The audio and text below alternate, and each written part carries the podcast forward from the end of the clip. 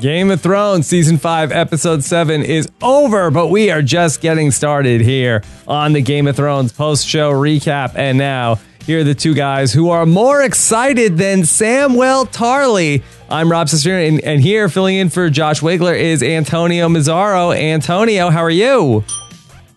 Rob, how are you? I'm great. I I feel so bad filling in for Josh, and, and this is Samwell Tarly's perhaps finest moment as an adult male, and here I am. Of all the nights for Josh to be on a plane, Antonio. Of, of all the nights. Oh my. Oh my. Uh, oh my is right. Is is Samwell Tarly infringing on George Takei's catchphrase? Oh my. oh yeah, my. he might be. I mean, but uh, yeah. Well, we got little Sam there. I like it. Uh, did Gilly tell Sam to take care of little Sam? Is that what she said? Did I miss that? she looked like she was doing that job.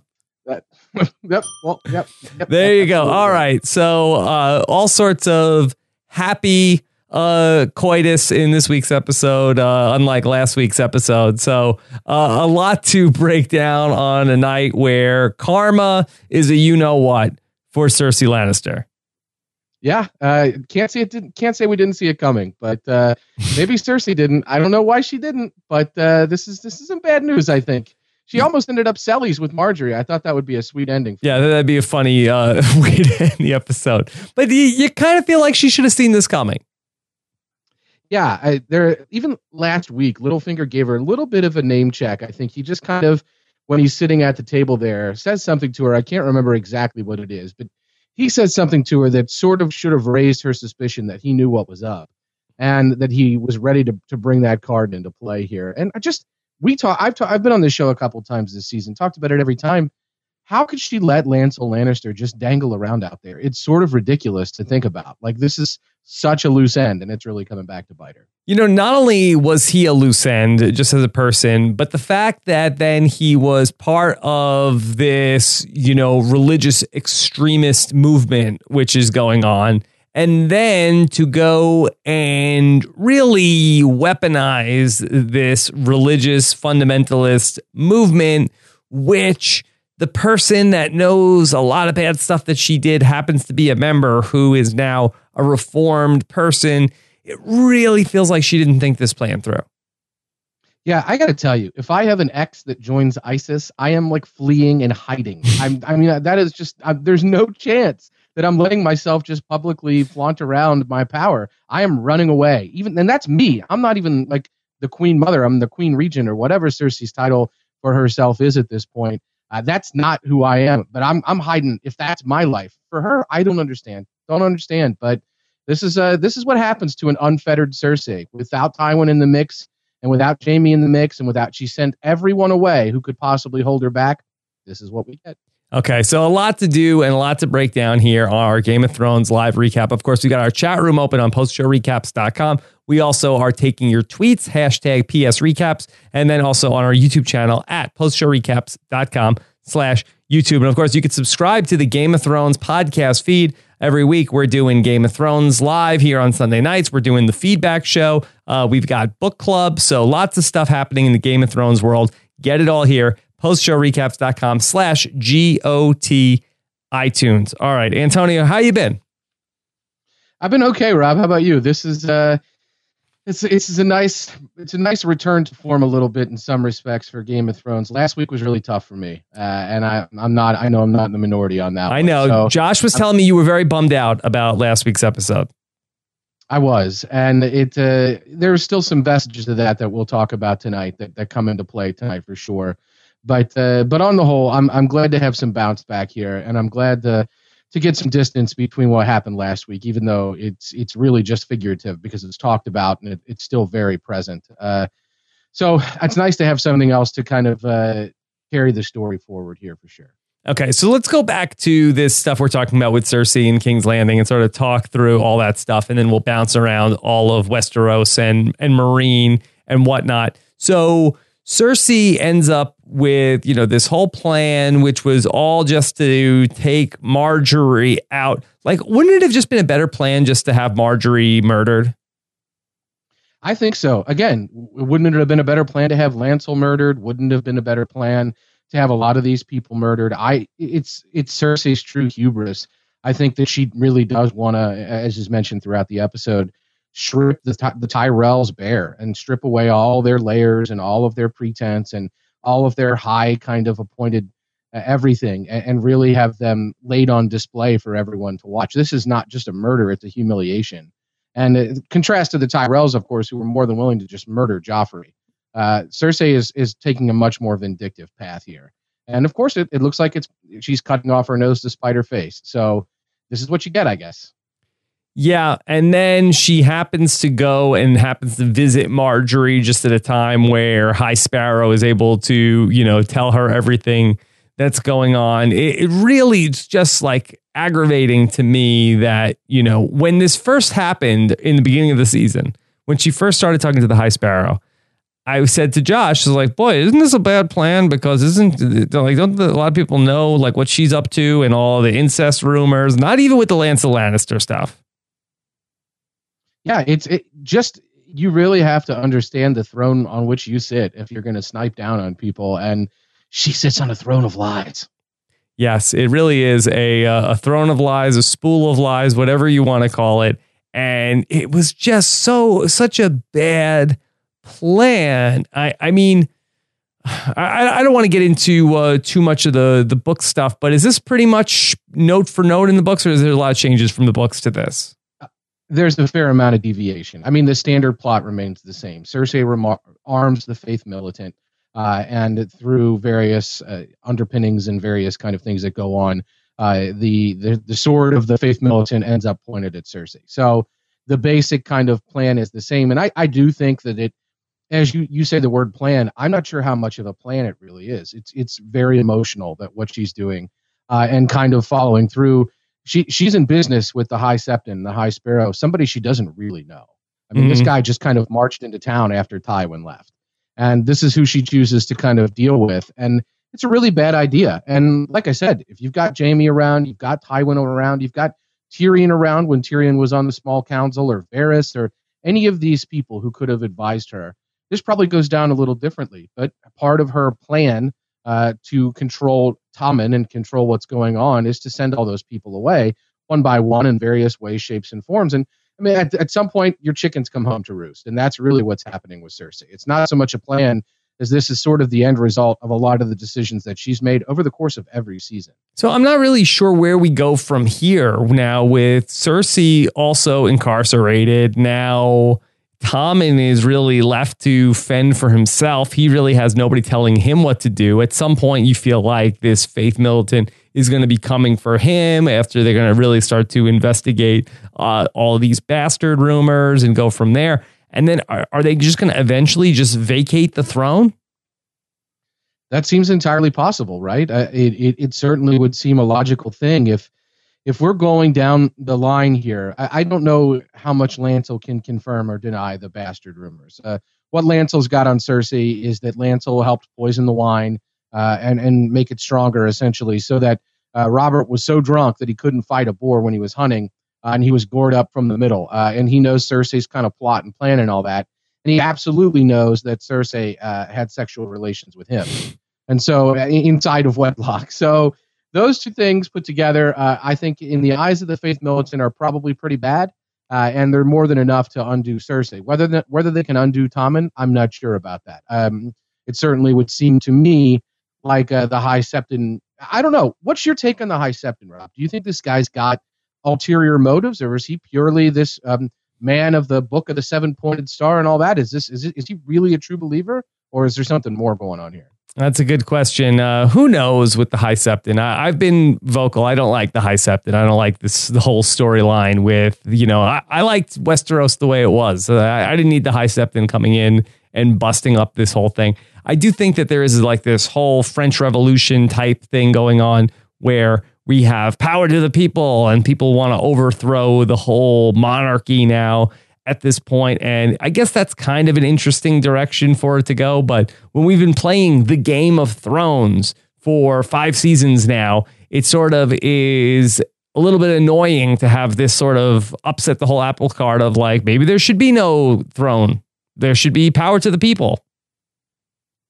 Yeah, it's hard, right? Because we see Dany across uh, the narrow sea there uh, and everything that's going on in Essos and, and in Meereen. And we see her ruling for the people, Mhysa, Mhysa, and all that. And we see how quickly that goes south as well. So I'm not sure that I'm not sure that there's really a, a, the right way to do this, but we've seen it happen in, in kind of any number of ways, whether you're being the ruler of the people or not, and it doesn't seem to be working for anyone. And we see it happening with Jon Snow as well. You try to be a man of the people, and you try to make the decision that's right for the largest uh, group. And Alliser Thorne is there at the wall, just trash talking Jon Snow as he's walking out the door, trying to do that. So I, I think that a, a, lot of these people who are in positions of power are struggling with trying to rule the many uh, at the expense of the few, or, or vice versa. And that seems to be a story that's playing out across the system. As with regard to King's Landing, I, I don't exactly know how that's going to play out, but we know the Lannisters are broke. We know Cersei said Uncle Kevin is a coward. We know Cersei or someone sent Jaime away and he's down in Dorne doing God knows what. So I, I don't know how Cersei gets out of this or, or what's next. It certainly doesn't. Uh, she doesn't really have a lot of friends at this point. So we'll we'll see really where this plays out. Okay. A lot to do tonight for the Queen of Thorns. Lady Olenna has a, a lot going on. She ends up having a conversation with the High Sparrow, and she has a really good scene uh, with him. And ultimately, he tells her that there's nothing he could do for her. And then she ultimately will end up with Littlefinger talking about how they work together to kill Joffrey and that they are in this together. And so, is it Littlefinger that gives her the idea to set all this in motion, or does this stuff just happen organically? It seems like it's Littlefinger, right? She she has that conversation with the High Sparrow that you're that you've talked about, where he basically says, "Have you sown the seeds? Have you reaped anything? Um, what about all these things that are going on? The, you know, you are the few and we are the many. Uh, and when the many stop fearing the few, and then he kind of trails off, and then she goes outside and gets the scroll with Littlefinger's mockingbird on it. And so then she goes to meet Littlefinger in his his burnt out brothel, uh, which is never a good place to meet anyone, by the way, in a burnt out brothel. So I hear. But uh, but he she shows up there. He's looking through his little peephole, his like little peep, his like what do what do you call that? Like a little I don't know what you would call that, but uh, I'm just fishing for a hashtag, really. But uh, yeah, let's yeah, let's kinda... leave the uh, holes in the wall at Littlefinger's establishment out of this, Antonio. All right, and I'll leave. Uh, yeah, got it. Perfect. So he's looking out. He she shows up. They have this conversation, and he says, "I'll give you the same thing I gave her, which is a young, handsome boy." And I don't know. Did was do you do you know exactly what he's referencing there when he says that I gave this to Cersei? Did he did he provide her with the with with the squire that set up Loras? Is that what we're meant to draw the the bow around there? Well, Antonio, tell me if I'm right or wrong about this. Is is the guy that was with uh Loras Tyrell? Is that the same guy that works at Littlefingers? Or are those two different guys? I, I think they're two well, that's a good question. I think they're two different guys. But because if be they're the same that. guy, then it would make sense what he says. But I I don't know. Tell us in the chat room we could, on that. Yeah, tell us in the chat room. That's I was just pulling the chat room up. But yeah, I'm not sure. There, there's a blonde guy that works at Littlefinger's brothel. There's no doubt about that. He's the guy that said all along this is Littlefinger's establishment. And that guy that, was also in bed with uh, the Red Viper, and so exactly what I was going to say. It yep. seems weird that there would be two guys who look almost exactly alike, who are both gay and both like running around with all these different, um, you know, esteemed men of Westeros. Well, and at some point, that that guy, who I think it must be the same guy, but that that guy was set up to be Loras's squire, the guy who turned on him. That's where the relationship came in. So he was Podrick to Loras's uh, lady, lady, you know, Brienne. So yeah, I don't okay. know exactly. Chat room is confirming yeah, so Oliver is the same guy. Yeah. So uh, and then there's the Ollie at the wall. So there's just too many people named Ollie Oliver. Too many Olivers. Jason Burning, 100 guy, 100% same guy. Tom DePlank, same guy. Same guy, Oliver, Josh Lambert. Yeah. So that's the guy. So Littlefinger is essentially, I, I don't know if he has, what I'm trying to figure out is, is the show suggesting, because I, I, didn't understand this. Cersei sends Littlefinger this urgent message, right? Come right. back to King's Landing. They have this conversation last week, and Littlefinger tell, tells Cersei like, uh, "Yeah, I'll fight for you." That's what she asks him. Will you will you fight? Will the Lords of the Vale fight if the armies come and invade Westeros? And he's like, "Yeah, yeah, I'll do that." And then he tells her on his own about Sansa. this week, Littlefinger references that meeting, when he says he came back to King's Landing, was because he had a piece of information to give Cersei that she wanted. And so I don't know um, where all that comes together. Did I'm just trying to figure out Littlefinger here because a lot of people are criticizing Littlefinger for setting up Sansa with Ramsay and having a blind spot there with his blind spot. Uh, and I and, and I think that there's a much bigger plan in play here. I think he might be playing both sides against each other here. Okay, so do you feel like, and we touched on this on the voicemail show this past week, where Littlefinger has set up Loras Tyrell with Oliver, and then Oliver ratted him out to the High Sparrow because this was all part of a plan that was in place? Yeah, I mean, I think that that Littlefinger pulled the trigger on that one. Like, I think that that's what we're meant to suggest with this week's episode is that Littlefinger came back. Once he comes back to King's Landing, that trigger is pulled. Uh, that Loras is then is then set up by that witness, that particular witness who was Littlefinger's man uh, through and through. Uh, and then Littlefinger pulls the trigger again this week and sets up Cersei. Okay. So then we have the whole thing with the Loras uh, with, with um, Lancel Lannister and why did they need Littlefinger or Lady Olenna to? Are we supposed to believe that they went to the High Sparrow and were like, all right, well, if you think that what what Loras Tyrell did was bad, that you need to talk to your own guy Lancel Lannister because he knows some stuff about the Queen. Like, didn't the High Sparrow already know this, and was he just being coy with Cersei the whole time? See, I think that's a really good question, and I think that's why I'm trying to figure out what Littlefinger's role in all this is because here's one scenario that Lancel Lannister, as part of his coming to the faith, does unburden himself of all these secrets. Like, let's say, under some sort of confessional seal. He tells the High Sparrow all of it. He lets him know, this is what I did. I set this up. We did this. We did that. High Sparrow keeps that under wraps. He's not necessarily interested in going against Cersei. But then when a third party comes in and says, I have it on good authority that this happened, and you need to look into this, then he has to act right? Like then somebody else is pushing him from the outside and he's got to step forward. I think that's a very believable possibility that would have happened here. And that's why I think the High Sparrow's motives are actually a little more interesting uh, than than than not, is because I don't know. He's playing it fairly close to the vest. If he did know this all along, why is he only just now bringing this into play with Cersei? I think that's a very fair question. And it could be that he was just going to be happy to sit on that and wait to use that piece of information until somebody pressed him on it. But maybe, maybe the High Sparrow is working for someone like Littlefinger all along. Like that, that's the other possibility, right? That he is a puppet and someone is controlling his strings. Well, that would be quite a left turn if that was the case. Yeah, it certainly would. And I don't know that we've got any sense of that, but no, I don't know that we have any sense of who the High Sparrow or High Septon is, period. So I, I think that there's there's a lot of questions to be answered there for sure. All right, Antonio. Anything else from the King's Landing stuff that you want to touch on? Um, Whether it's uh, angry so. Tommen or Mar- or Margaery in the jail cell. Um, yeah. Let's go up no, to nothing really. Let's go up to Winterfell because I want to talk about this, and I have a big question that I want to ask you from watching the episode tonight. So we saw Sansa, and I know you're very upset about Sansa, so I don't want to um, dwell on this too much. But Theon comes in and she says, uh, You are not Reek, you're Theon. You need to go light the candle in the North Tower and let them know so people come to save me. And so Theon goes up there and he ends up running into Ramsay Bolton. Antonio, did Theon go and narc out Sansa and had no intention to ever light the candle?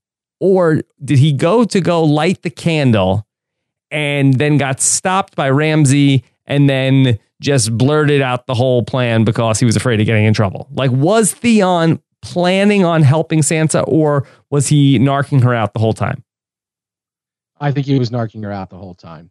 I think that the way that scene was was edited and shot, it was a very clever way to make you think that Theon was going up into the old broken tower, but he was actually going into the tower where Ramsay was. So Ramsay, Ramsay just happens to also be in a different tower. That's that's yep, almost the same as the tower that he was going to go in to go put the candle. That's very convenient. I think that's what it is. I think that that's where Ramsay lives. He lives in a tower there at Winterfell. They have several of them, uh, and Ramsay, of course, would occupy a, a place of honor for certain because it's you know he's basically second in command there. and so he's he's in his tower. It's the way it's edited and shot. You walk out the door, you see kind of Reek looking at the old broken tower, and you oh is he going to go up there? And he's holding the candle in his hand, and then you kind of see him walk across the courtyard. You see him walking up steps. You open the door, and Ramsay's sitting there eating, and he said, "Hello, Reek." you know. I really don't think that that was uh, that that was an accidental thing. I think that was Ramsay's. That's where Ramsay lives. Those were his chambers. Could there be a worse plan to alert the people that need to help Sansa of put a candle in the window during a horrific storm that is coming across the north where snow is literally blowing in every single window in Winterfell? How fast would that candle go out, Antonio? I think it would go out very quickly. You need like a, you know, you certainly would need like five thousand candles window, for sure. It's a really but- terrible but plan. yeah, it's really bad. I mean, I guess you could have worse, right? Like uh, use uh, white confetti and uh, blow a signal with white confetti up in the air. Just use this white confetti bomb, uh, or hang a white sheet out the uh, out the lowest White uh, sheet. That would be door. yeah, that would be a good plan. Yeah. Yeah, that's just uh, these are not, none of these are good. Burn down Winterfell, and if you if you want to light a fire so we can see it from a distance, you you have experience with this, right, Reek? Burn down Winterfell, and then we'll know something is wrong, so we'll come. Yeah, those are worse, I think. That's right. Those would all be better plans.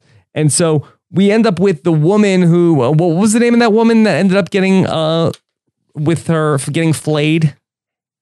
I don't remember what that woman's name was. Yeah. Uh, How'd they know it was her? Just that's a very good question. Type that same thing in my notes. I don't know. Uh, I think that he must have deduced that that Sansa's only come into contact with very few people uh, in her in her room, and so that he must have deduced if anyone was loyal to her and was going to introduce a plan to her, then it had to have been Old Nan or whoever that old lady was. I know it's not Old Nan; that's a character from the books, but um, but yeah, whoever it was, uh, it, that poor lady, that poor woman, Rob. I know, I know, it's terrible.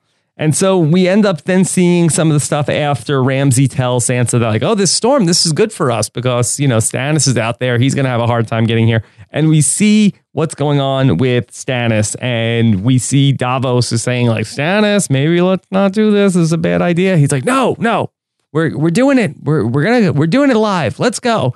And uh, Melisandre's like, oh, come on, we got this. Stannis is having some doubts. Yeah, and I can't say I blame him. This is not a north. This is not a northern man through and through. Uh, and they're you see the northern people like they're tough. Like Ramsay's saying, like we can take this. And what's Sansa doing? She's out there on the ramparts. She swiped some kind of corkscrew or something. Did you catch that? Yeah, she like took some sort of object. I thought, is she going to stab Ramsay with this? What is she doing with that? Yeah, that's Chekhov's uh, all or whatever you want to call it. Like that was something that was laying around out there that she That's right. Up. So That's right. These people are tough. These people are tough. They they can be resilient and they can respond. Uh, Stannis, on the other hand, and maybe not so tough. He's a little wet around the gill, green around the gills when it comes to being up north during the snow. But he's nothing if not stubborn. He is as stubborn as they come. So yeah, the uh, the Red Queen. She's you know Stannis says we'll do it live. She doesn't want to be on Red Fox News. She says let's go and uh, let's Red Fox. News. What is that like? Uh, Yeah. like dirty, uh, like jokes and stuff in comedy. Yeah, it's like Sanford and Son. You know, it's a it's plantation based.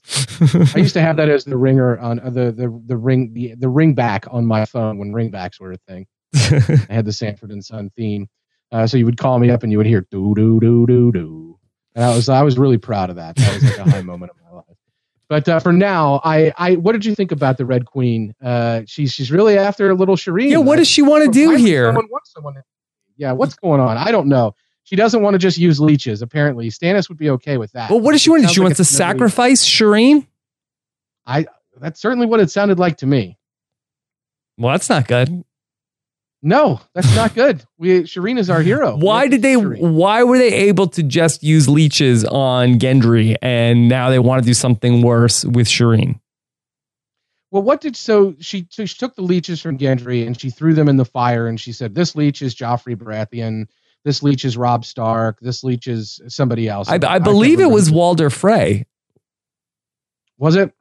I want to say it Well, was. Walder Frey still lives. yeah, so- so I don't know. I don't even know what the, what she did. Are we supposed to believe that she killed Rob, Robb Stark?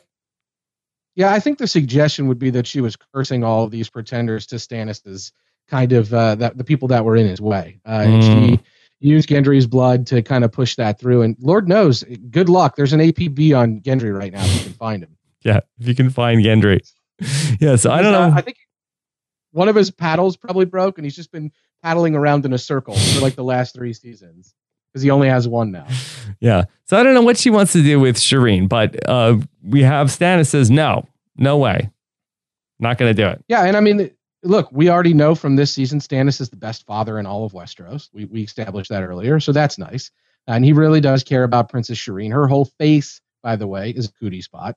no, not, not anymore though, right? Well, yeah, I guess that's true. I guess it's just the remnants of uh, cootie spot. So cootie remnants. Okay. So Stannis has a decision to make. Uh, he's really stuck in no man's land and figuring out what to do. Meanwhile, up at the wall, we ended up seeing Jon leaving. He's going to go on this mission with Tormund Giantsbane. And I think we're going to see more on that next week. Uh, we had some sad news, a uh, not so fun fact. Maester Aemon is gone. Yeah, and apparently when you're dying, the one of the things that's common is to shout out the word egg several times. Egg. Egg. if you ever if you ever if you ever stumble upon me, Rob, and I'm just laying down and shouting egg, please call the the authorities and the medics as soon as possible. I, Antonio, I thought you wanted breakfast. I hear. Look, I, I brought you Denny's Grand Slam. Couple eggs for sure, right in here. Yeah, it's for free. It was your damn birthday. But no, It was uh, damn birthday. was your, so he's uh, calling out to uh, his brother, the Mad King, and so uh, his watch has ended, and so uh, sad to see Maester Aemon go. Uh, Maester Aemon, uh, top thirty Game of Thrones character or not? Uh, that's a good question. I'd I'd say I'd say right around the fringes, the top thirty, right? Like I'd say uh, he's look, he, he's fascinating for being a Targaryen, uh, Yes. and for being part of that line. Uh, that that puts him in, in contact with Aerys Targaryen. That puts him in contact with Rhaegar Targaryen. Um, you know, the Mad King Aerys and Rhaegar, the the son, and and all of these people, and Aegon, all of these people were his siblings. So he's a really weird and interesting connection to that bloodline. Apparently, not every Targaryen is fireproof, though. Mm, that's fair. That's fair to say. Yeah, because I mean, you know, his his watch is ended. So maybe when you're dead, you can be burned. Yeah, I think so. Can you believe that we are seven episodes into the season uh, without a death of a top twenty character in Game of Thrones? It is hard to believe. Uh, and and in was is this? Correct me if I'm wrong. Is this the first ever natural death on Game of Thrones? Oh, are we counting people freezing to death? I, I that's a good. I don't know. It's a good question. I guess I don't think so. I think Yeah, we don't see many people dying of old age on Game of Thrones. No, this is. I think this may This well is- be the first one. This is a first, so congratulations. Yes. Yeah. okay. Anyway, so then uh, we have all the stuff that goes on with Sam. And yeah, so first off, Sam gets his butt kicked by a couple of guys that wanted to uh, grab Gilly. Uh, they bring up a good question. Is Gilly just attractive because she's the only person here or because uh, she's attractive? Are you saying is she Castle Black hot? is that the question? She, she's a she Castle? Black that- 10. Okay. Yes. Uh, the Yes. question is Is she a King's Landing what? she's probably a King's Landing four or five, right? Is that what we're going for here? I mean, she's a she's a Castle Black ten. There's no question about that. But I don't think I think she might be a King's Landing four or five. But I I like her personality. She's a very nice she's a very nice woman. Very nice. Look, she, she she's been through a lot. Like there's there's few people who've been through more on the show than Gilly, and I don't think we think about that. But uh, tonight, uh, when that was all going down, man, Sam can take a punch. By the way, Whew, Oh, yeah. Yeah. really took it. He went George McFly on. I was. I was going to say. I have in my notes. hey, you, get your damn hands off her. yes. His the, his density has popped him to her. He's ready to do this. yeah. So congratulations to uh, George McFly because George McFly was Craven also, Antonio, if you remember. he was. Yeah. And then he turned the corner and look what happened. Yeah, he was just afraid of rejection. He was just afraid. He couldn't let anybody read his books, and he would read and write like Sam too. Yeah. Well, but then last night, Darth Vader came down from the planet Vulcan. So maybe something happened with Sam. Sam just kind of got read that science fiction, got a little got a little confident. Uh, somebody maybe whispered something in his ear. He stood up to those bullies. He stood up to those guys. And, uh, Interesting. and So, do you think that Jon Snow? There's so much talk about who's Jon Snow's mother. Nobody knows. Nobody knows where Jon Snow is from. So, how about this? So, Gilly and Sam uh, they have a son. And then in the future, he travels back in time to the start of Game of Thrones. And that's and Jon Snow is basically the Marty McFly character who is the son of Gilly and Sam. You're blowing my mind right now, Rob. So Sam Jr. is actually Jon Snow. You're blowing my mind right now. And He's that's why when he's Mace- fine, he's going to set the living room on fire. Yeah, that's why Maester Aemon says you got to get him out of here. So he's got to grow up to be Jon Snow, so he could grow up to be the Lord Commander of the Night's Watch. And then you know Sam was always Craven, and then he, he, you know was able to cure him. He changed the whole timeline. Yeah, and that's why Ghost came out. I mean, that's the connection to Ghost. Ghost was lurking there in the wings. It's not. It's like it's like a it's like a DeLorean. He's there, ready when he needs to be. This is Jon Snow's working it out. Yeah. So how about this? So Sam, he gives up his vows. I'm surprised that this isn't a bigger deal. With you know, you, you have all this whole thing at the Night's Watch where you, you can take no wife and you have to be celibate, but yet they just let Gilly hang out. I mean, what the hell did they think was going to happen? Well, if you'll recall, Sam was the one who was looking for loopholes in that policy. Uh, you know, last season he was saying, "Well, actually, you don't have to do that." You know, so he was looking it up and he was interested in those loopholes for for a while. And uh, Numbers loophole. It's a numbers loophole. He he finally found his way uh, through. And, and look, this is this is a nice change of pace for Game of Thrones. This is this is someone decided that they were going to willfully engage in sexual intercourse, and so good on you, Game of Thrones, for letting that happen. Yeah, boy. And yeah, I, I would have liked to have. I feel like that they got out of that scene probably right about three seconds before it was going to be over. Yeah, I I think the timing on that's about right. Yeah, I think they. I think they did Sam a favor there by uh, getting out, getting out of there before things got uh, embarrassing for Sam. I think they did us all a favor. To be perfectly candid. I, I, I didn't need to see that. I don't need to see this Samuel Tardio face. Like, it's not, not what I signed up for. Uh, it's it'd be horrific in the swing in the other direction for Game of Thrones. That's not something that I'm interested in. Although next time Josh shows up, I'd be happy to see him uh, discuss how that would uh, play out. Okay, yeah, and we could go- in a lot of different directions there, but uh, we'll just leave leave it at that. Okay, uh, l- l- where do you want to go next? You, let's go to let's go to Dorne, and so much going on uh, in Dorne. First off, we want to start off with uh, Jaime and Myrcella. Yeah, uh, you don't know any. You don't know anything about me. She says that's pretty. That's pretty tough. She doesn't know much about who her father is either. I don't think. Yeah, you're not my dad. Like, Oh, ah, well, actually, yeah, yeah, yeah, kind of am. Yeah. yeah, I had I had more hair last time you saw me, and another hand. Don't yeah, more don't hair break- and more don't break- hands.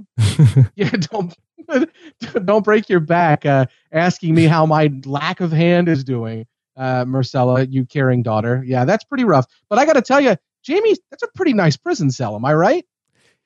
Yeah, is he in a prison cell? It looked like sort of like a conference room. He's in some kind of bed, like like I don't know. It's like an extended, like it's it's like a suite, like an extended stay hotel. Like he's It's he's very uh, on a businessman's like week trip. He's got a little half a fridge in there, maybe. But uh, it did have some kind of like uh, metal door, so I assumed it was like a really nice cell, uh, as opposed to Bronn. Although there's something to be said for Bronn's uh, Yes. accoutrements as well. Let's go go there. Okay, so Bronn is down there in the jail cell. So are the Sand Snakes. Now, Antonio, Josh, and I talked uh, a bit on the re- feedback show about how one of my favorite things is how the internet hates the Sand Snakes, and I love to see Yes. memes and and gifs of people who are really crapping on and pooping on the Sand Snakes and how they they're lame and they suck. Was this a bounce back night for the Sand Snakes, Antonio? With regard to the internet, I'd say yes. I'd say yes. There's if there's one way to make Reddit happy, uh, it's to go wild. So- Welcome back. yes, exactly. Like this is uh this is this this is the sand snakes that we were promised. No, I it's still it, I mean I'll say and all kidding aside, it, the sand snakes have been a disappointment to me. They they still remain disappointing to me. Uh, tonight was an interesting turn, that's for sure. I don't really know what to make of what happened there. Uh, what so we we gather that Bronn. I think we some people had discussed this, right? Like when he got cut, he probably got poisoned, and it seems to me that he certainly did. Uh, but then he's offered an antidote. Is that antidote just more poison? Do you think, or is that is this going to be like a cycle? Is this going to have to happen every other episode? Like Bronn's like, oh, that poison, that antidote I gave you earlier, it was an antidote, but it was also a slow acting poison. You have to go through this charade again. Here, here's another antidote. Like, at what point is this going to stop? And, and, what's the Sand Snake's end game with Bronn here? Is it really just that they the one liked him a little bit? I don't know, Antonio. Like again, it was a fun scene, but it didn't make any sense whatsoever. Of the okay, no, they're like doesn't. they're like okay, how how like how long has this been? Like I imagine it's been a day or two since he got cut with the sword, and you know it's this poison where if you get one drop on your skin, you're gonna die. And then he's like, they're like, how's your arm? And he's like, fine, it's fine, everything's fine. And then she shows him one boob, and then all of a sudden, like, boom, that's like I, I don't know. It's like, you know, don't don't take Viagra if you have a heart condition and consult your doctor if you have an if you have a you know what and you see these sand snakes in the prison cell and then just from that then Bronn is dead. Yeah, I mean I think so. I think that I guess the suggestion would be that that was purposely trying to get his blood to rush uh, and his heart rate to pick up so that the poison would act more efficiently. But then she tosses him the antidote and he's fine.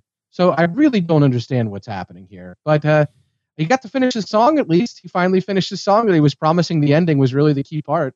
Yeah. And then, yeah, the antidote, she just happens to wear the, you know, she just happens to have the sword with the poison. And then she has the antidote that just happens to be on the necklace and she throws it to him. Thank God he caught it. You know, I thought we were going to see Bronn die tonight. I thought she was going to say, Oh, I have the antidote right here.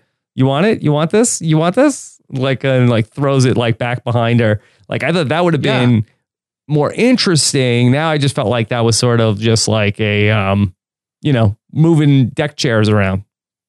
Well, in, in a gratuitous way. I mean, we, we we can't ignore the obvious. There there were breasts in that scene. Yes. Uh, and that so mission accomplished if that's what the mission was, I guess. But uh, it didn't really. I mean, I, look, jury's out. We'll see. Maybe Bronn can forge some sort of weird alliance with the Sand Snakes, and they'll work on the same team because this one I mean, when she first starts doing it, the sisters there are looking at her, rolling her eyes, and, and like kind of basically saying, "Give me a break." You know, like this is ridiculous. Well, I don't. And why don't they want Bronn dead anymore? I, I don't. Well, I, I, at least one of them appears not to, but the other two might. Because really she likes him. I don't understand either. Because their yeah, their yeah. sworn mission is we hate the Lannisters. We are going to kill the Lannisters. Here's this guy who came with the Lannisters and he's not like, I hate the Lannisters too. I want to join you guys. They poisoned him and they they give him antidote for the poison and a free show. Your guess is as good as mine. I mean, it it's it's hard to defend in the moment, uh, and and it's hard to defend as anything other than exactly what it seemed to be, which was an excuse to show nudity. But it, it could it could lead to something. So I guess the jury's still out on that. Uh, beyond what it was, we'll just have to see. But I don't know. Kind of glad you speak of top twenty characters dying. I'm kind of glad we didn't get uh, Sir Bronn dead in this. Yeah, we like it Bronn. Should serve. I think. I think it should serve as notice that it, that it could happen for sure. I mean, we were already kind of on red alert, but uh, it, it's going to be hard to see him getting out of this situation. I think Jaime can be diplomatic about it. Maybe he can negotiate for Bronn, but Bronn's Bronn's making his own friends and enemies here, so he's got to be very careful. A lot of poison and antidote necklaces in Game of Thrones. Yeah, uh, and and that uh, you know you you think when you throw somebody in a jail cell you search them, uh, and that apparently wasn't done. But you know it, there there's some good points coming up in the chat room here about this whole scene, uh, and that Tom Tom DePlank, for example, says uh, something that Bronn's allegiance can be bought, and that's something that's kind of been discussed a little bit on the feedback shows uh, and on on the main shows here on post show recaps. Is that Bronn is a sellsword uh, he was he was already in a position. Jaime bought him to come there. You'll remember a couple episodes ago where Bronn is talking about the sea captain getting paid and and what's in it for Bronn has been a question that uh, I think we could ask ourselves. So I don't think that Bronn would turn on Jaime, but there's always the possibility there. Uh, and if there's one thing I know that Bronn really likes, it's a Dornish woman. He said it multiple times. Yes. So uh, we we we had the fighting, uh, and so I, I think Bronn should be very careful. And if I'm Jaime, I want to get Bronn in a different cell. Sure. Wait, are we what shipping Bronn in the sense? yeah. Well, Dorne is everything. That's it, they do it differently there. So are we shipping Bronn in one of the Sand Snakes? Uh, yeah, it's too bad we don't know her name. Is this Pim? Is this so? This is this is an Obara. So I can't remember what the third one name is on the show. They there were more sand snakes in the books, and they've written a lot of them out. So um, yeah, I don't know what what would that be? What would we call it? Like bronze snake? Sandon? Sa- Sambron? Sure. Sure. Sandron? Yeah, I got nothing. Okay. So also tonight we had a lot of stuff going on in Meereen, and we had uh, all of the hijinks at the auction. Yeah, that uh, yeah, the the all but in name only slavery auction, like that is absolutely slavery that's still happening. Let's not joke about this. I mean, all that was missing was people checking people's teeth. Like, oh, and then the guy at the end's like, oh, here's your wages, and throws him one coin. Like we're making a big joke out of Dany ending slavery. Do you think Dany knows that this this sort of thing is going on? No, I don't think Dany knows anything that's going on. I don't think so either. Yeah, yeah, I don't think so either. She's uh, just too busy she's too busy with Daario. She's too busy. She's yeah. too busy with Daario. So what do you think of 20 gold honors for Ser Jorah? That was actually pretty funny. I got a good laugh out of that. The the story of taking down a Dothraki rider became killing Khal Drogo. Like the the the the kind of all, all the embellishments that were made on Ser Jorah's career I got a I got a pretty good laugh out of that for sure. I don't know. I think that that guy better have saved his receipt. I don't know if there's a lemon law in Meereen, but he just spent 20 gold honors on some dude with grayscale. That is true. Although the dude with grayscale went almost full Maximus in the in the little uh, gladiator pit there when he stormed out and basically just took everybody down and won the crowd. So he, he may have some value uh, as a fighter in the short, in the near term here, even with the cootie spot. yeah. Okay. What did you think when Tyrion beat up the guy at the auction? I thought that that was pretty sweet. I mean, this is I, Tyrion has had not he's had just such horrible circumstances, but he's done some great stuff with it. Uh, whether it's kind of pleading for his life last week and talking about negotiating about where to cut his penis off, like the you have to do it in the presence of a merchant. Don't do it right now. That's a conversation I don't think any of us ever want to have uh, to you know this week kind of just stomping the crap out of that guy, beating him with a chain. Yeah, uh, and then them basically saying, yeah, he's funny. Like good for Tyrion. Like this is a guy who uh, who's proving to to be worth his medal for sure. He's not just a, a, a he, you know he's not just a brain or a drunk. Uh, he's really proving his way out, and he he takes action here at the Gladiator Pit as well. Yeah, he's gone from being one of the most powerful people in, in one of the richest families in the world to now he's sort of like the wee man of a bunch of these fighting guys that hang out. Yeah, I was looking for like yeah Johnny Knoxville and Preston Lacy and all these Chris Pontius. like this is uh this is like he's just uh, there for laughs. yeah, yeah. This is what he's this is what he's here to do. Like this is. I hope that's not the case. Tyrion deserves better than that. Okay. So ultimately, they get to the fighting pit, and uh, Dany has to watch everything that's going on with her new husband, who's really just, you know, friends with without benefits. Yeah, this Hizdahr is that his name? Like this guy is just a he's just a tool. Like he he really is. And I Daario's f- feigned jealousy of him and all that discussion, the pillow talk that's going on about him there this guy presents very little threat. Uh, it is clearly a political marriage, and uh, and Dany does not. She's going to find herself, I think, outside her comfort zone with some of the things that he wants her to do, politically speaking. Like he, she's he's she's trying to play the good wife. He's putting her in a very a spot that she doesn't want to be in, uh, and doesn't want to see all these things. And I think this is uh, this is tough for her because uh, this guy, every time he shows up, he's asking he's asking her to do another thing that she doesn't that she's not at all comfortable with. And this is who she's marrying. So this is this is not going to end well i don't think. What do you think of Daario's plan of okay gather all the masters and then slaughter them all because all rulers are either butchers or meat? I like that. I mean i did like that line. Uh, and i don't know that's very uh that's a very mafia way to do things right? That's like it's a very i don't know it's like maybe on her wedding day uh to Hizdahr uh, then, then you know she can secretly carry out this plan to kill a bunch of people. Uh, it would be a very Godfather esque thing for her to do that. So I don't. I like that plan. I like that plan. Maybe she could uh, get them all into one, like the fighting pits, and then just loose the two dragons on the fighting pits and just burn everyone in attendance, and then just walk away through the flames, drop a mic like she did that one time. Mm-hmm. In Astapor. Yeah, that. Yeah, the slave whip. Yeah, that would be awesome. That was good. Okay, so we have the, the, whole thing at the fighting pits, and then Ser Jorah emerges, and then she doesn't want to see him, but then she says, "I have a gift for you," and that gift is Tyrion Lannister. Why is Sir? Well, I'm sorry. Why is Daenerys so excited about a gift of Tyrion Lannister? I think it just is. A, it it it opens up a lot of doors, right? It opens up a lot of opportunities and avenues Uh, Well, we know her- that. I, I feel like that's sort of like you, you know you're at some like horrible like uh, Secret Santa, and you're like, oh, what did I get? Like I got you Tyrion Lannister, and you're like, oh, Tyrion Lannister, thank you. Yeah, what is that?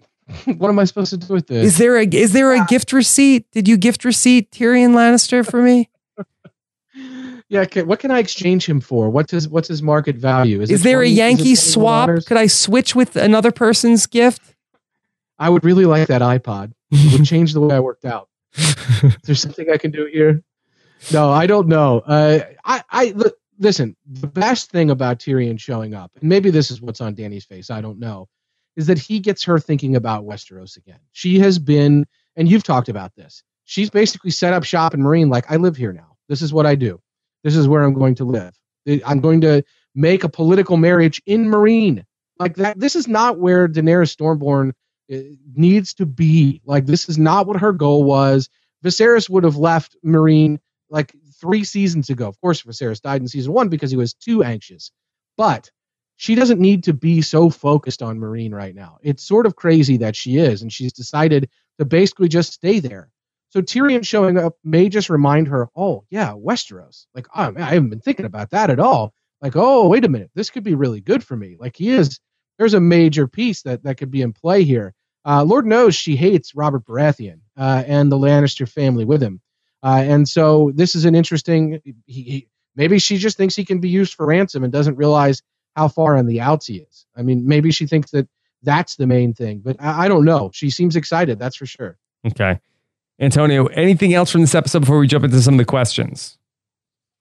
I I don't know. I just I really do feel bad that Josh missed out on the Sam stuff. It's really really too bad. Um, what did you think about Sam giving Jon the dragon glass? Do you think that that's uh, Chekhov's dragon glass? Are we going to Oh, for sure. For sure. Yeah. Yeah. Definitely. Yeah. So I, I think that that's uh, I think that's the case, and I guess we'll get into the questions here. So I don't I don't want to. There's there's only one other thing I would want to talk about, but I think we'll come up in the questions. Okay. And I'm going to be doing the voicemail show with Josh uh, this week. We're going to be recording it Tuesday night. So uh, we will be getting Josh's official comments on Sam's big night. Okay. Let's take our first question here, Antonio. Will Northrop wants to know uh, Chekhov's corkscrew or whatever that was that Sansa grabbed. Yeah, uh, we we kind of mentioned that. I, we cannot ignore that. She's got some kind of shiv or awl or corkscrew or whatever that was uh, that she found lying around there. I, at, first, look, I I have like Ramsay Bolton PTSD at this point, right? So I just assumed that he left that lying out there so that he can take it away from her later and snatch it away right when she thought she could use it on him. Like that's still what my thinking is that he knew she took it, that he was wanting her to take it, and it's going to come back to haunt her. But maybe it'll be used for good. Uh, Lord knows she could use some redemption there. Yeah. All right. Antonio, give us this question from Jason. Yeah, this question uh, is from Jason Darth Zeroni, Jason Burning, and Jason wants to say, "Well, Ghost had some rather convenient timing. Hashtag Bran, hashtag Game of Thrones. So, do you think do you think that was Bran? That we haven't seen Bran any of this season, but is it possible that there was a there was a warg going on there, and that was Bran in, in Ghost? Mm, I hadn't thought of that. I feel like it was just, you know, Ghost heard some stuff going on. I don't think that Bran was involved. I don't think so either, but I I do think that we should we should not forget that people do have the ability to to warg and changeling kind of stuff into animals and in this in this story because uh, you know you never know when an animal shows up is it really an animal or is there something else in play there and I don't know what the heck Bran's been getting into but it, it would be interesting if Bran popped up in this season in one in a different form than I think we would normally expect because Lord knows if he pops up in physical form he'll be 12 feet tall Is it true that Bran warged into uh, Sam right when uh, Gilly got him upstairs? Oh my! I hadn't thought of that. Uh, it's, it's possible. What happens to the person like when when you like when when Bran warged into Hodor? Where did Hodor go? Did Hodor go into Bran's head? I that's a good question. Like, because on Quantum have. Leap, they used to have like a separate like holding room. They have to put the person in. So maybe that's what happens. Is that uh, is that Hodor Hodor's ho- holding room? Like that that Hodor's holding room is where they go and they're just kind of chilling out there, uh, waiting for you know Bran to pop back in uh, and say it's time to go back to your body. So maybe that's what happened. But I I think that was full Samwell. I think that was all Samwell tonight for sure. Okay. All right. This is from uh, Caitlin Hepburn, who wants to know for which should I be angrier with Theon? Butchering my two boys or failing to help Sansa twice now? Yeah, uh, this is a really good question. And this is actually the other thing I wanted to talk about. Do you feel like we're any closer? Let's assume for a moment that what we saw from Theon was that he actually walked to Ramsay. That that Ramsay wasn't just set up in the broken tower. Uh, that Ramsay was actually that was his living quarters, and Theon took the candle right to him and told him exactly what happened. Just like we saw a couple episodes ago, where Theon told about uh, Sansa walking into the stable or to the to the kennels. So is Theon any closer at all to to kind of turning on Sansa? There was a lot of criticism of last week's episode aimed at the fact that the end of the episode was really focused on Theon and Theon watching this happen, and that that was probably a way of saying this is going to move Theon in a certain direction. But I think this week's episode walked that back in a certain respect. He's there telling Sansa, "I'm Theon Greyjoy. I'm Theon Greyjoy. Uh, I'm not Theon Greyjoy. I'm Reek. I'm Reek. I'm Reek." And and then he he goes and, and is, he narks her out. So are we any closer with Theon? Uh, no. Catelyn's question kind of plays into. I don't think so either. There is no Theon, only Reek. Yeah, that, I think that's right. Only Reek. I think that's right. You're, we're dating a dog. This is brutal. this is brutal. He just is. Uh, I this is the thing. I think that the show the show is is not suggesting that he's ready to break. He seems to be still loyal to Ramsay, and I just don't know what it's going to take to break him if what he's seen and experienced so far hasn't broken him. Yeah. Okay. Uh, what about this All question right, from Dave? Yes, from Dave. Yeah, Dave asks. So, is there karma in Westeros? What do you think, Antonio? Well, Cersei certainly seemed to feel uh, Maxwell's silver hammer tonight of, uh, you know, right down on her head. Uh, I'm not saying that was instant karma, but uh, she definitely, I think, felt uh, felt some karma for sure. Uh, and I, like I said, the most interesting thing to me about that story, and we're not really in book territory here, by the way. the most interesting thing about that story is is where you know where was that originated? What's really going on with the High Septon? Is he being played by somebody? What are his motives? Like, what's really in play there?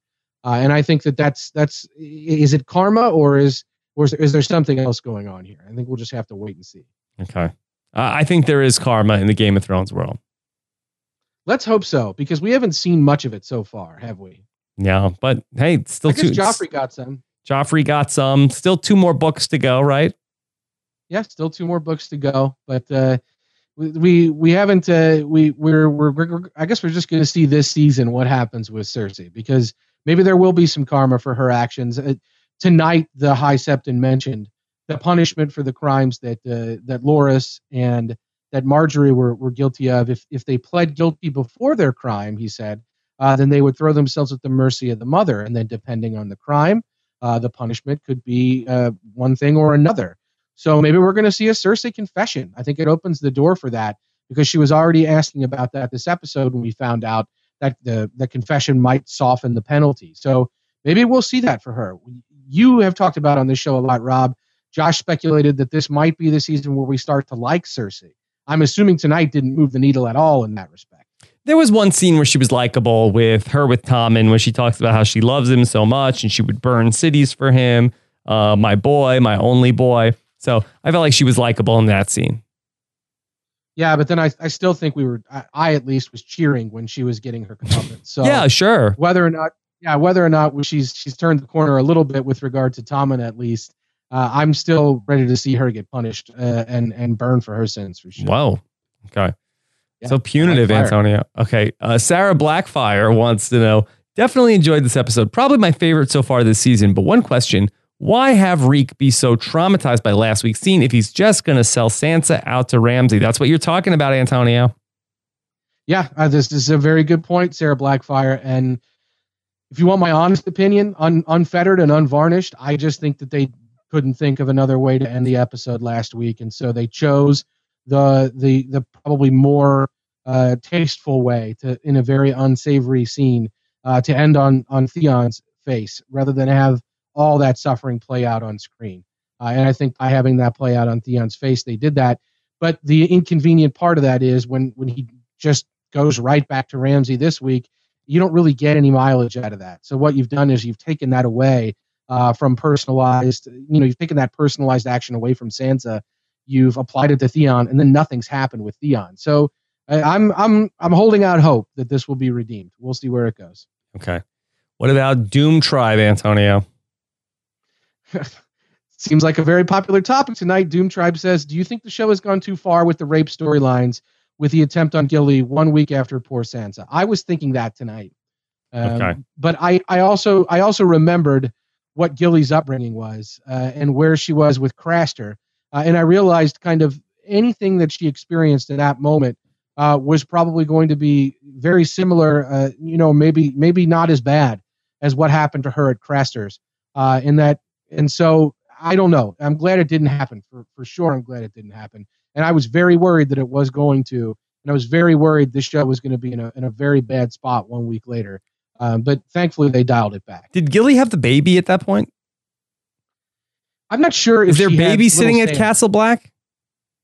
Uh, oh, you mean in that room? I yeah. There's a good question. Who's what? Did she leave the baby with uh, with Maester Aemon's corpse? Is he babysitting for her? No, in the scene where the guys are. Not, I'm not even talking about the sex scene. I'm talking about like when when uh, the guys were coming after her. Did she have the baby yeah. then?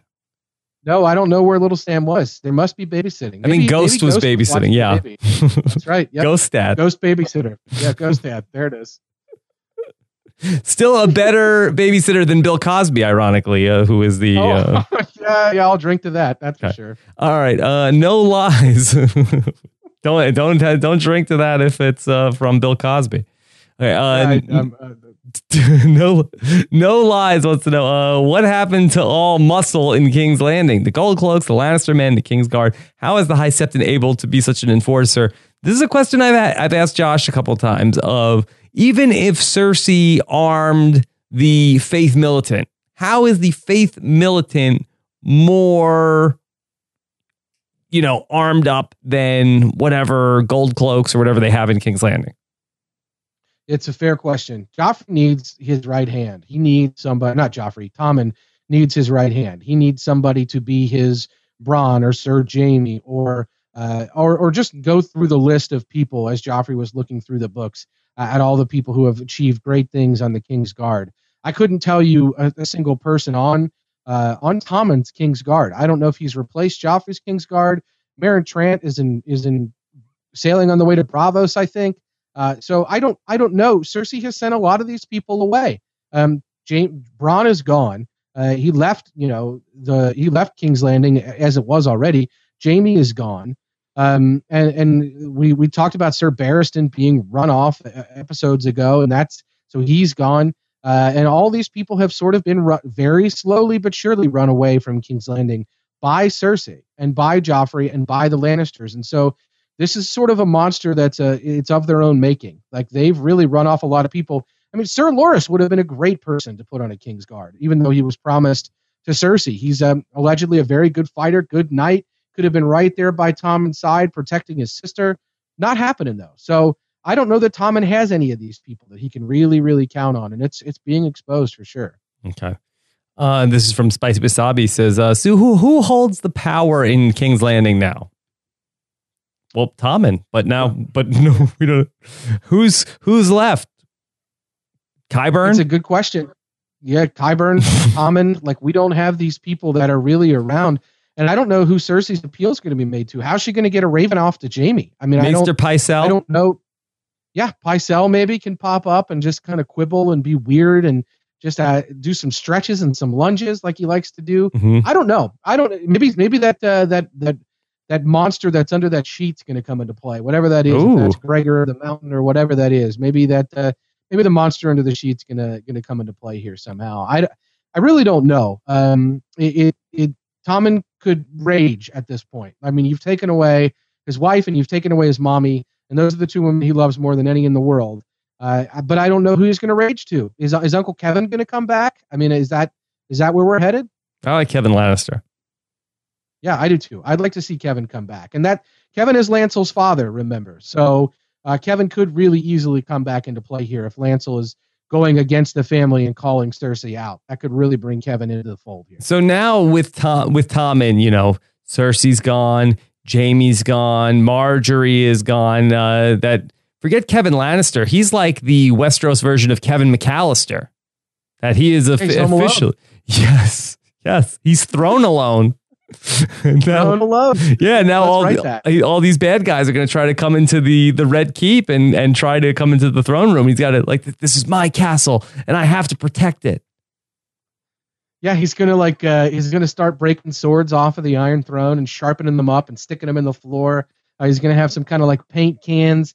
He's probably gonna get a bunch of people with grayscale to kind of just make cootie spots all over the room so that people walk in. They've got it on their the sparrows come in with their feet. You know, they don't have any shoes on. All of a sudden, they got cootie spots all over their feet. Yeah, put So, wildfire on all the doorknobs as if everybody tries to come in. this is great. I think Throne Alone is a is a hit. we could definitely develop this. And if we could possibly get Joe Pesci on Game of Thrones, I would I would pay good money to see that. I think we can get that. I think we can get that to happen. You think we can get Joe Pesci? You don't think he's too busy these days? No, I think we can get Joe Pesci. Okay, uh, right. Basilindo wants to know Was tonight the final nail in the coffin for Theon to ever redeem himself? I was shocked. Yeah, Callan Hepburn asked a very similar question, and I think that that's a question that that should be on our minds. Like I said, that was something I really wanted to hit because I don't know, um, I don't know what we can really make of this other than the fact that the the horrible things that have happened so far, the flaying of a you know an innocent northern woman uh, at Theon's hands, ultimately because he spoke her name or because he sold Sansa out, uh, Sansa getting raped, like all of these things that Theon has experienced, witnessed, been responsible for, and he still hasn't cracked. I mean, what the heck is it going to take? Like, I, I'm, I'm almost, I almost don't want to know because if the things that have happened so far aren't horrible enough, I'm worried, like th- what it would take to finally snap Theon. Yeah. All right, how about this one, Rob from from Purdue 099? Uh, Robert wants to know: Is Cersei a butcher or is she meat? I think she thinks she's the butcher and she is the meat. I think that's the right answer. I think that's Tainted the right meat. yeah. I think she's uh she's the her her her ability to rule is is reached its terminus. Yeah, I think so. All right, let's do two more questions with Antonio. Lauren Garcia wants to know uh, Did Gilly get help getting Sam on the bed, or does she have superhuman strength that we don't know about? LOL. BTW. Sam is a man now. You're the man now, Sam. You're the man now, Tarly. Yeah, that's uh it. This is Sam Tarly. uh, This he he had like a action movie hero Bruce Willis type badass moment when he took all those punches and he stood up and McFlyed it. Like that was really awesome moment for him. I was really hoping there'd be some sweeping score come in, like like something like that, and Sam stands up and just beats the guys up. Yeah, Ghost comes out. That's fine.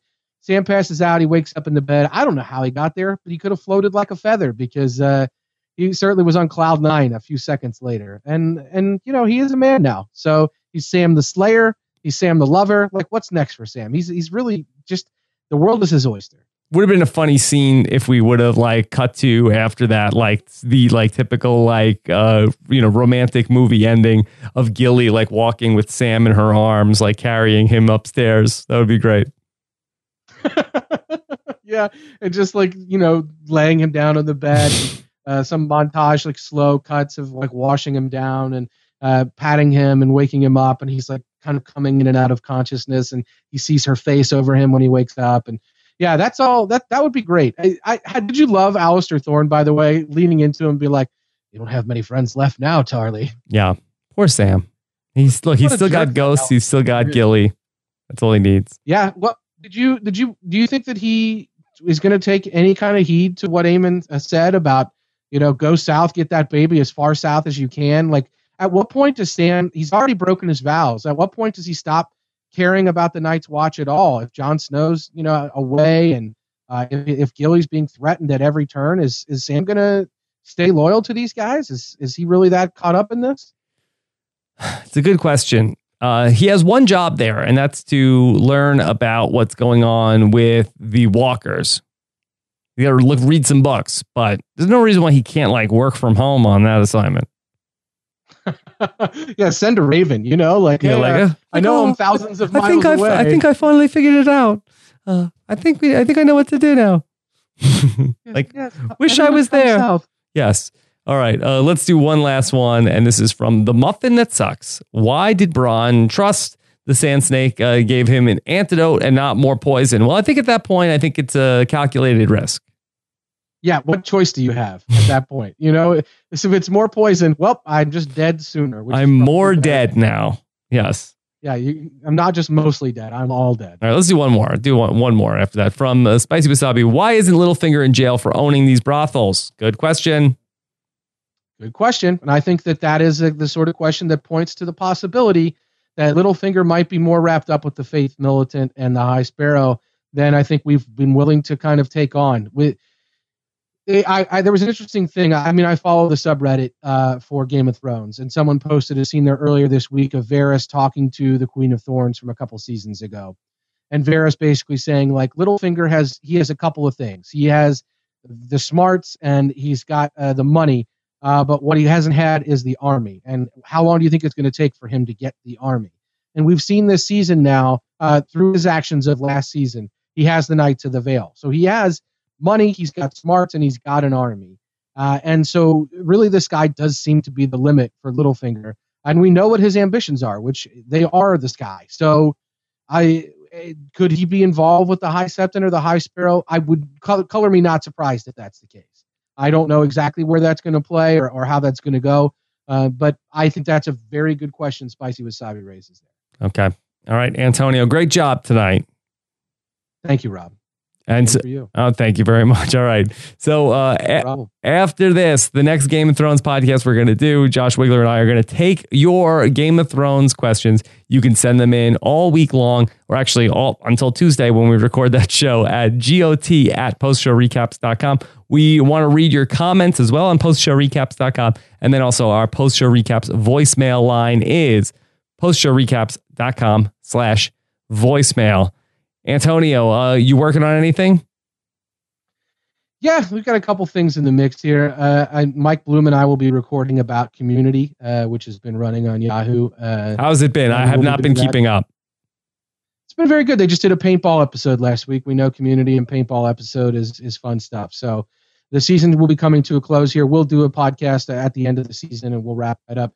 True Detectives coming up. I'm going to definitely be involved with that here at Post Show Recaps. Josh and I will be co- covering the leftovers this summer. And uh, Mike Bloom and I and a special guest might have recorded uh, something about a historic show uh, that we would love to talk about because it's it's coming out uh, with a with a key date in the show's history uh, in the next month or so. So definitely be on the lookout for that in the next week or two on post show. Hmm. Well, now I'm stumped. I'm stumped, Antonio. What a tease! What a tease that was. I I'm a teaser. That's what I do. Yeah. Also, in addition, uh, Mike Bloom and AJ Mass recorded about Wayward Pines. Uh, we've got the new uh, once the latest Once Upon a Time podcast. I talked about uh, the four, uh, the 40th season in review of Saturday Night Live with Rich Tackenberg. So a lot of stuff going on at postshowrecaps.com. Uh, don't miss any of it when you subscribe to postshowrecaps.com slash iTunes. All right, Antonio, we need a hashtag for tonight. I've got a couple of options for you. Yeah, I'd, I'd love to hear some more ideas about Throne Alone. Okay, Throne Alone is on the what, board. What else we have? Uh, Red Fox News. Red Fox News is pretty good. That's pretty good. Uh, and uh, Burnt Out Brothel.